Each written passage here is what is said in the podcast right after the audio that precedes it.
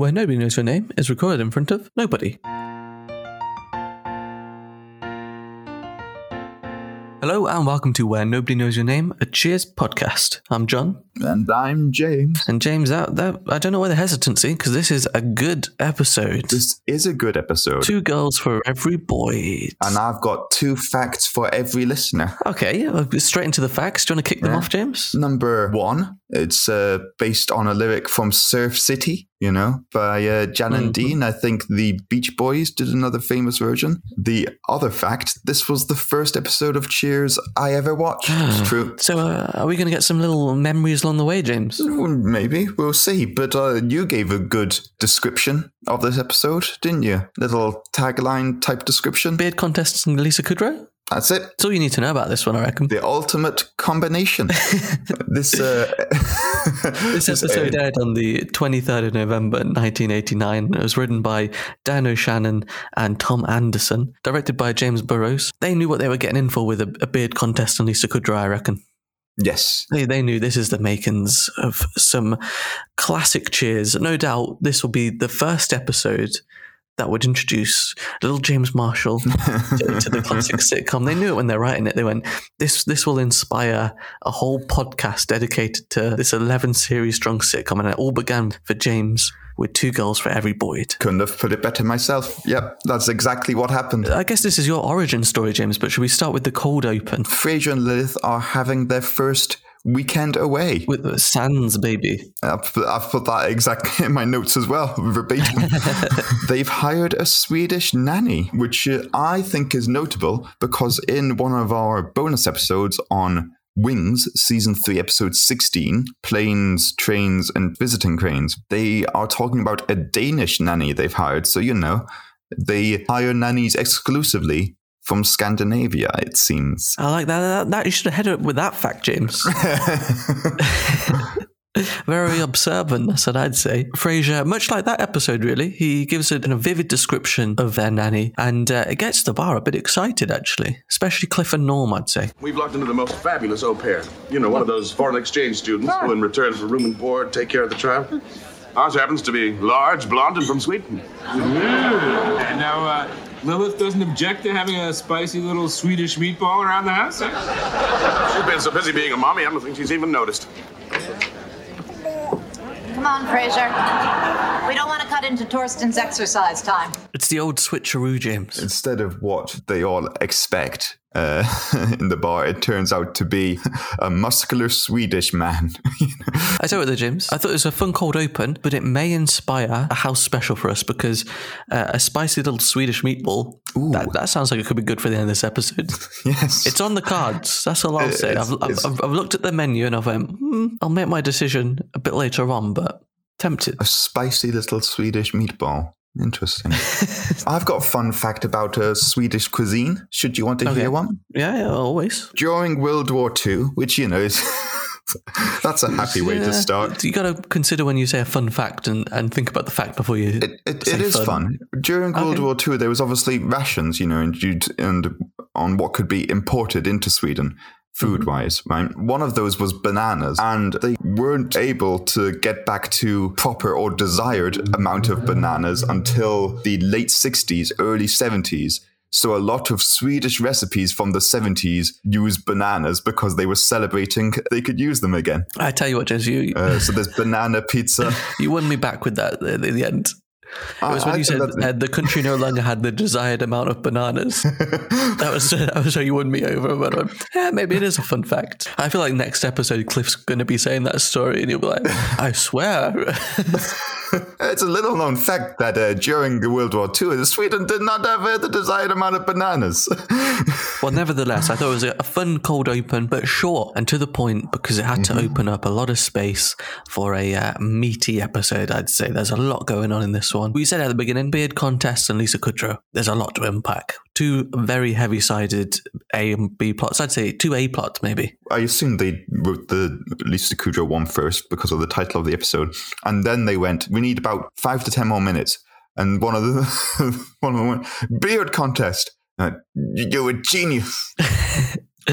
Well, I tell you what, James, we start with Sam running late for work. There's a bit of a sort of witty exchange between him and Rebecca. Very, Yeah. very typical cheers. So your, your your young mind must have went back to that moment, seeing this again. I think at the young age I watched it, Sam is seven minutes late and, and stubbly, and he claims he forgot to shave. I didn't understand uh, that part at uh, um, the young age, but I did like his his reasoning, where she was like, "Oh, why are you late?" And he went, "Well, I was seven minutes late for a date last night, and you know you can never get back the time." And I thought that was a witty, witty retort. But you mentioned his stubble there, James, and that sets up a bit of this episode because yes, Well, he says he forgot to shave, and she says that he's sort of lying a little bit about that, and that he probably thinks he looks good with a bit of stubble. Hmm In the words of Rod Stewart, "Do you think I'm sexy?" is what Sam is. Uh, is, is what Sam is inquiring. I mean, if you don't know that song, then then you think I'm just being a very strange man. But I think, uh, do you know? I thought you. And if you don't know that song, here's what it sounds like. This,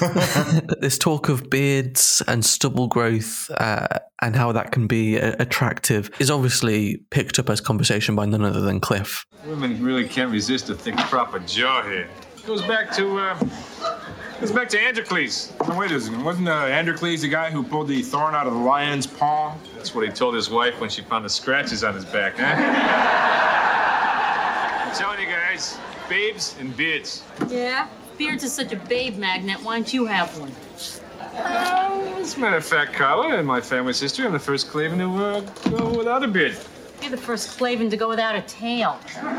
I like to think it's all improvised. It's a great back and forth between John Ratzenberger and George Wendt, and I, I feel by this point they're rolling with all the riffs. You- have you ever watched or heard of Mork and Mindy, the Happy Days spin-off starring Robin Williams as Mork, an alien? There were parts in the scripts for Mork and Mindy because Robin Williams is very big on improvisation, where they just wrote Robin improvises, and there are, you could you could fill three minutes with this, can't you, Robin? And I like to think that there are bits and cheers where they just go Ratsy improvises a fact.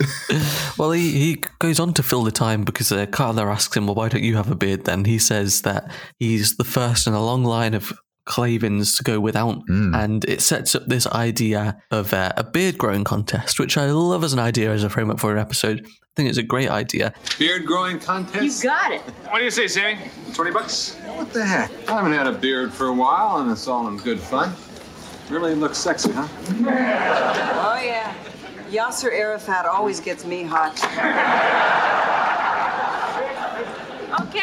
Okay, I'll be the judge. You have one month starting today. Beards will be rated on length, body, fullness, luster, sheen, and bounce. Bounce. How are you gonna judge bounce? You'll see.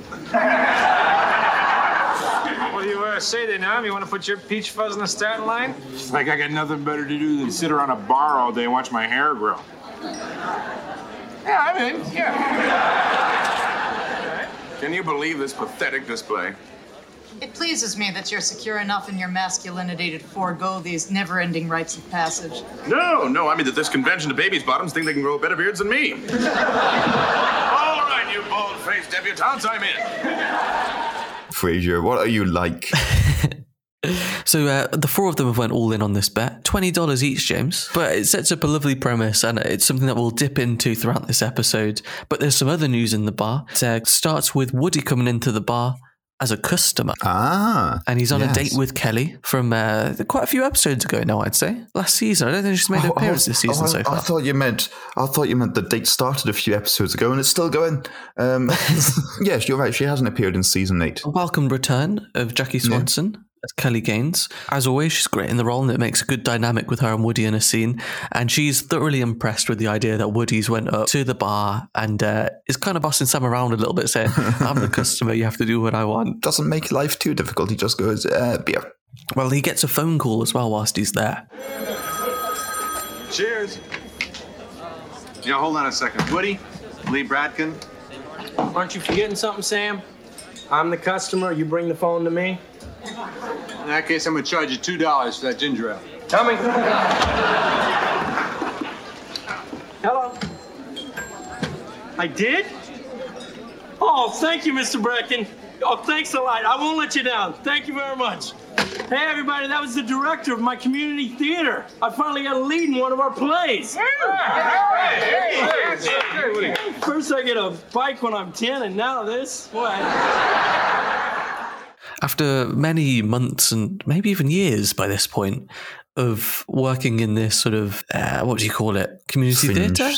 Yeah, community. Yeah, but he's finally got a sort of his breakthrough as a main role. He's hiding this news from Kelly because he doesn't want to make her jealous, James. And also, he says that, you know, she's an old fashioned girl. I don't know how, how she'd feel about me being in a, a play which has, you know, mature themes, maybe? TVMA? It's Our Town, is what the play is. Do you know anything about our town? No. No, I feel like I should have looked something up as well. Uh, I know a little. I know it was. It's from the late 30s by Thornton Wilder, and I think he's written a lot of plays. It tells a story of uh, small town America, and Woody kind of mentions that. Fits the role. Why I Yeah. might have got it. But I don't know much about the plot. Well, um, I can tell you one thing about it, James, is that Yeah. uh, the female character in the show is called Emily, and Yeah. so is Woody's acting partner because they share the same name. He says this is probably easier for her to act because of it. I like how meta that is. I was just going to say, there's a story about when they were casting for season four and they were looking for someone to replace Nicholas Colasanto and, and the role of coach, and they were going for a younger role, you know, to change the dynamic slightly. In a grocery store, supermarket, George Wendt was shopping, and Woody Harrelson saw him and was like, "Hey, I'm in. I'm going to be in Cheers," and he was like, "Oh, cool. That's uh, great. What's your name?" And he went, "Woody," and he went. No, the, what's your name? Not not the character's name. And he went Woody, and George Wendt just went, okay, and just left.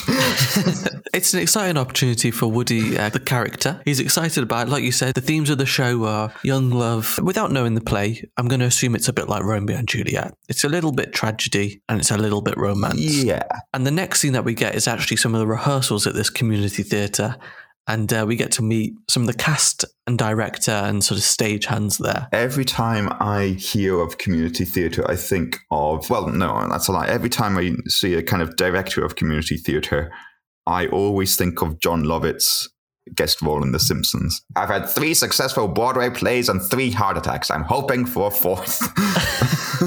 And I suppose that, that that's there's some parallels here because that is the episode with a streetcar named Marge. Is that the episode? yes. Yes, it is. Yeah. And in that episode, Marge is a little bit, uh, you'd say, passionless towards Ned, who she uh, is her acting partner in that episode. And Woody is very much the same, where he he's struggling to act with an, another partner, I guess. Yeah, no, they are having uh, trouble, and it's partly because there's a guilt Woody feels in expressing love or romance to someone who isn't Kelly. Not great for an actor, Not great for an actor.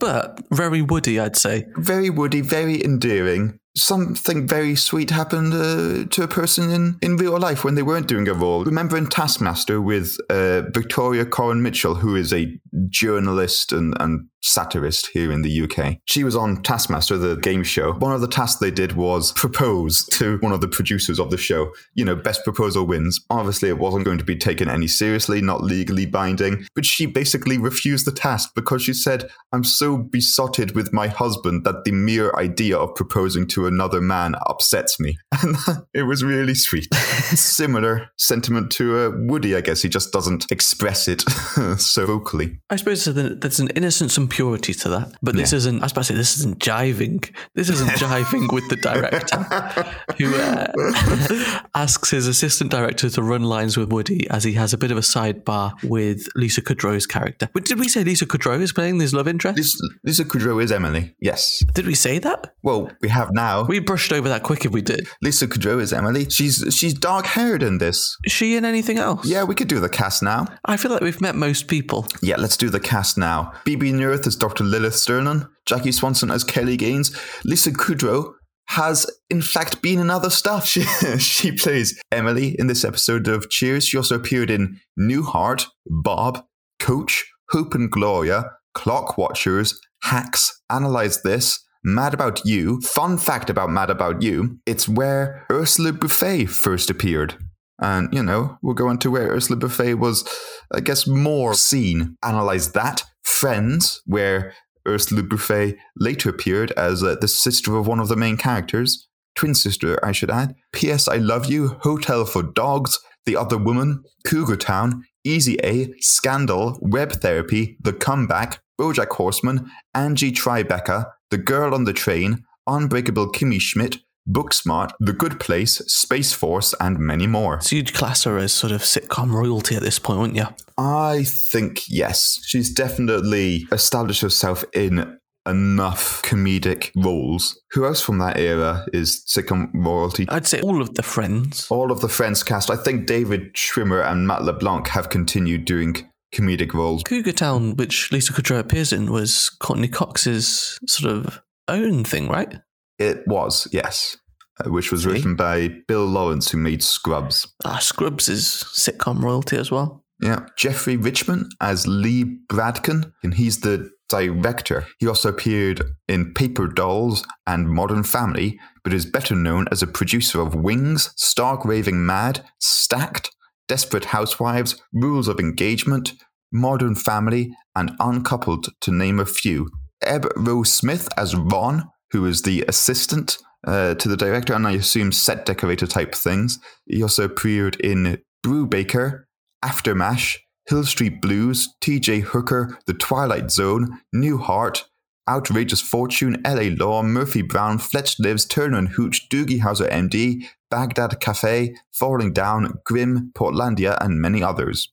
Mark Cobber as Horston. This is a big one. He had acting roles in Hard Bodies 2, The Golden Palace, Baywatch 24, Baywatch Hawaiian Wedding, CSI Miami, Spider Man 3, You Don't Mess with the Zohan, The Spy Next Door, Dollhouse, Iron Man 2, Ted, Iron Man 3, Castle, NCIS LA, Fear the Walking Dead, The Nice Guys, House of Lies, Hotel Artemis, Narcos Mexico, Veronica Mars, Ellie's Finest, The Mandalorian, and many more. His roles as a stuntman and stunt coordinator include Baywatch, Firefly, Old School, 24, Angel, Carnival, Scrubs, Charmed, Mr. and Mrs. Smith, Curb Your Enthusiasm, Snakes on a Plane, Medium, Numbers, Iron Man, House, Sons of Anarchy, Ted 2, House of Lies, Westworld, and many more. He is also the face of True Grit Clothing and the stunt double for Mickey Rourke. Philip Perlman is uncredited as Phil, and Al Rosen is uncredited as Al. Sad fact, John, this is Al's last episode. Very Yeah, sad fact.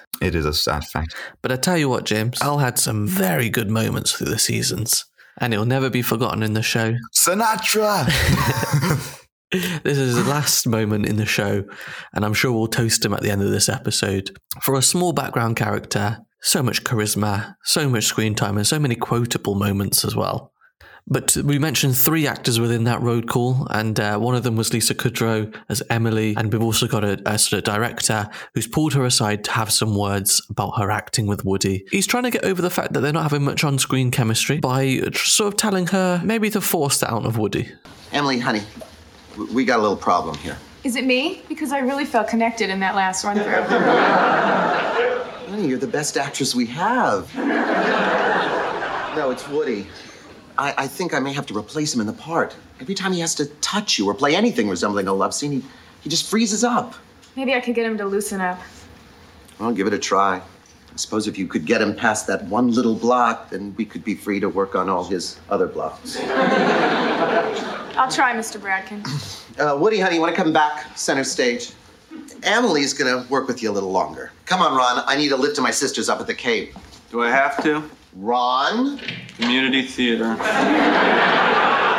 She uh, tells Lee Bradkin that, you know, uh, if you leave Woody and I alone, I can kind of loosen him up a little, you know. And Lee goes, okay, but, you know, we're on in a week or something. Although on the next day. Very soon, isn't it? Not much time at all, James. Lee Bradkin leaves them to continue rehearsing. Things get a bit uncomfortable for Woody. They do, though this was my favorite scene of the episode. She suggests an improvisational exercise, and there's ladders. You know, she's like, you know, let's just improvise like our characters as though we're you know two young teenagers in in in love and goes into this whole thing where you go ooh look at the moon and uh, basically she encroaches on his ladder space which gives this perfect line It's a beautiful moon, isn't it, Woody? I mean, George?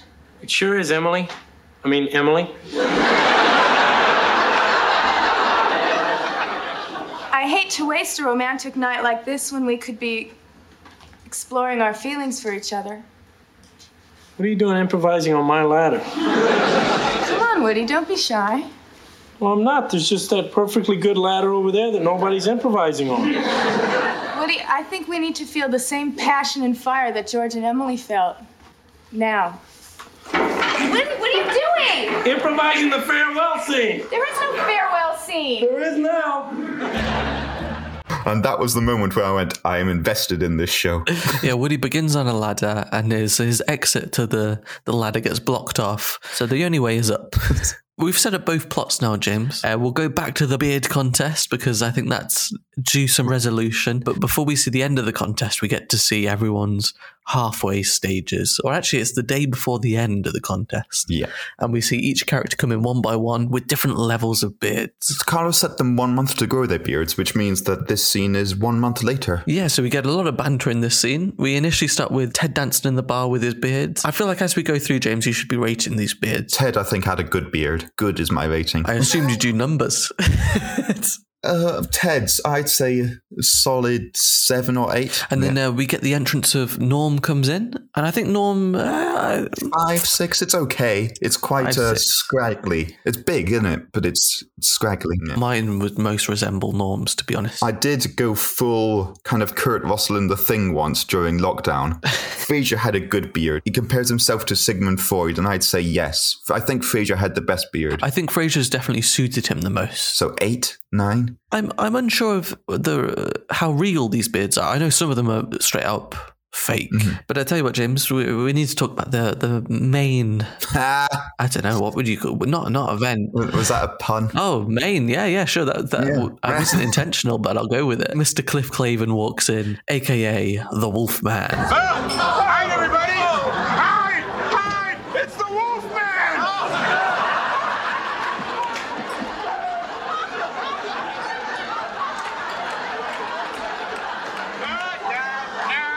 Sorry, It's just Cliff. Very funny, man. Very funny. Don't give up your day job, huh? Oh, that's right. You don't have a day job. All right, come on, Cliff. Admit it. The beard looks a little pathetic, huh? Apology accepted now. You know, you guys, tomorrow is Woody's opening night, and he's really excited, so why don't we chip in? Ah! Wolfman! I see a werewolf with a Chinese menu in his hand, walking through the streets of Boston in the rain. Is that sort of the? It felt like a sort of slightly poetic Blade Runner esque ending to the podcast for a second. No, it's uh, Werewolves of London by Warren Zevon. Oh, it's a song, and the music video is bizarre but fantastic. Where it's you know Teen Wolf, the Michael J. Fox film. It's that level of kind of werewolf, werewolf design. It's just, it's just uh, werewolf looking like that eating Chinese food. But I tell you what, Cliff Claven's hair is not as full or thick as anyone else. It's uh, scraggly, it's fuzzy, Patchy. it's inconsistent, patchy, and uh, it's getting a lot of jokes across the bar. So much so that even when Rebecca comes into the bar, she uh, screams in terror and says, the Wolfman, which is a, a great moment. It's a lovely sequence, and, and I think Cliff is, especially after his big talk around growing beards at the beginning, he's feeling a bit embarrassed, but he's got one more day to try and win this competition. There's one exchange I want to talk about. It's between Frasier and Pete. And Frasier asks him if he thinks the beard makes him look older. And uh, Pete goes, Nah, it's your hairline that makes you look older, uh, which is a bit savage. But also, Frasier calls him Charlie. His name's Pete, so no wonder Pete's being a bit sassy. Can't blame Pete slash Charlie for that then. No, so, so, Steve, what do you think of this episode of Cheers? Don't start on me.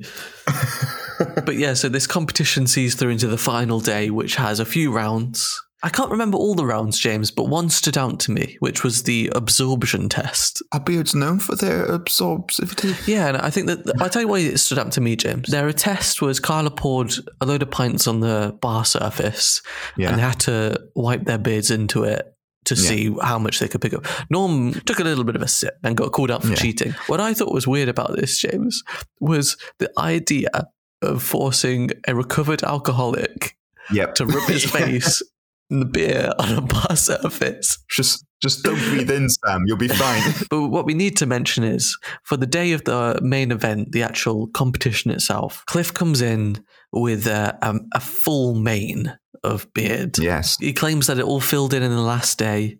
It was absorbing like a sponge.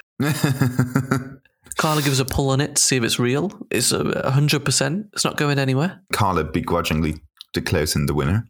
He wasn't our winner. Even even then, he wasn't mine. I'd say. No, I think I think Frasier should have won. I'll agree with that. The the people's champion.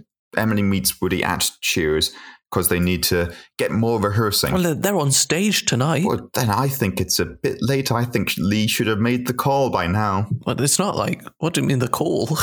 what's what's the call? The understudy. They probably had an understudy. He should have made the call. But as you say, Woody and Emily are both within cheers. Emily's asking if there's a place they can run some lines to practice before first show, and they go into the pool room to run some lines. I love you, Emily. I need you.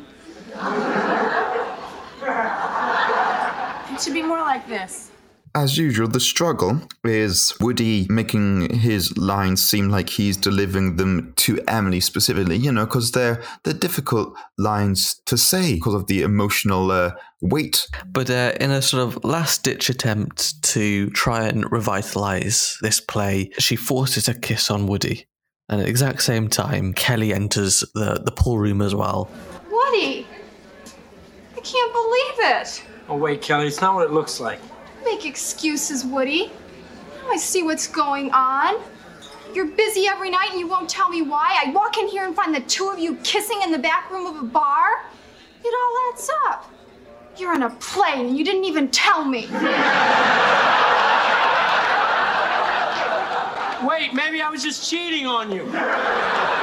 Kelly storms out and goes to the bar door, and Emily meets her there. And the- rest of the bar are hoping for a bit of a fight. yeah, cat fight, cat fight. They're both quite soft spoken, sweet uh, ladies, so a kitten fight at most. And uh, it ultimately comes to Woody talking to Kelly about him being in the play and not being able to do it because, and uh, again, quite sincerely and sweetly, he says he's struggling to even act uh, as if he loved anyone else other than her. Shortly after that, he realizes the uh, secret of acting. Basically, she tells him, if you can't do this, Woody, you'll be replacing the part. And he says, it seems quite earnestly, he tells Emily that he loves her. And then he just starts telling everything in the bar that he loves them.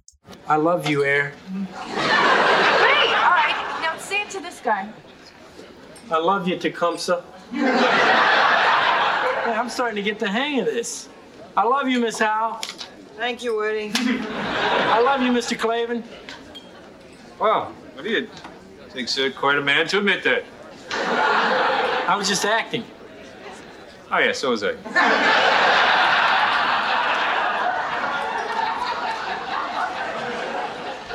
I'm starting to get this. Now say it to me. I love you, Emily. Oh, Woody. Mr. Bracken said that if you didn't get over this, he's going to replace you in the part. I love you, Emily.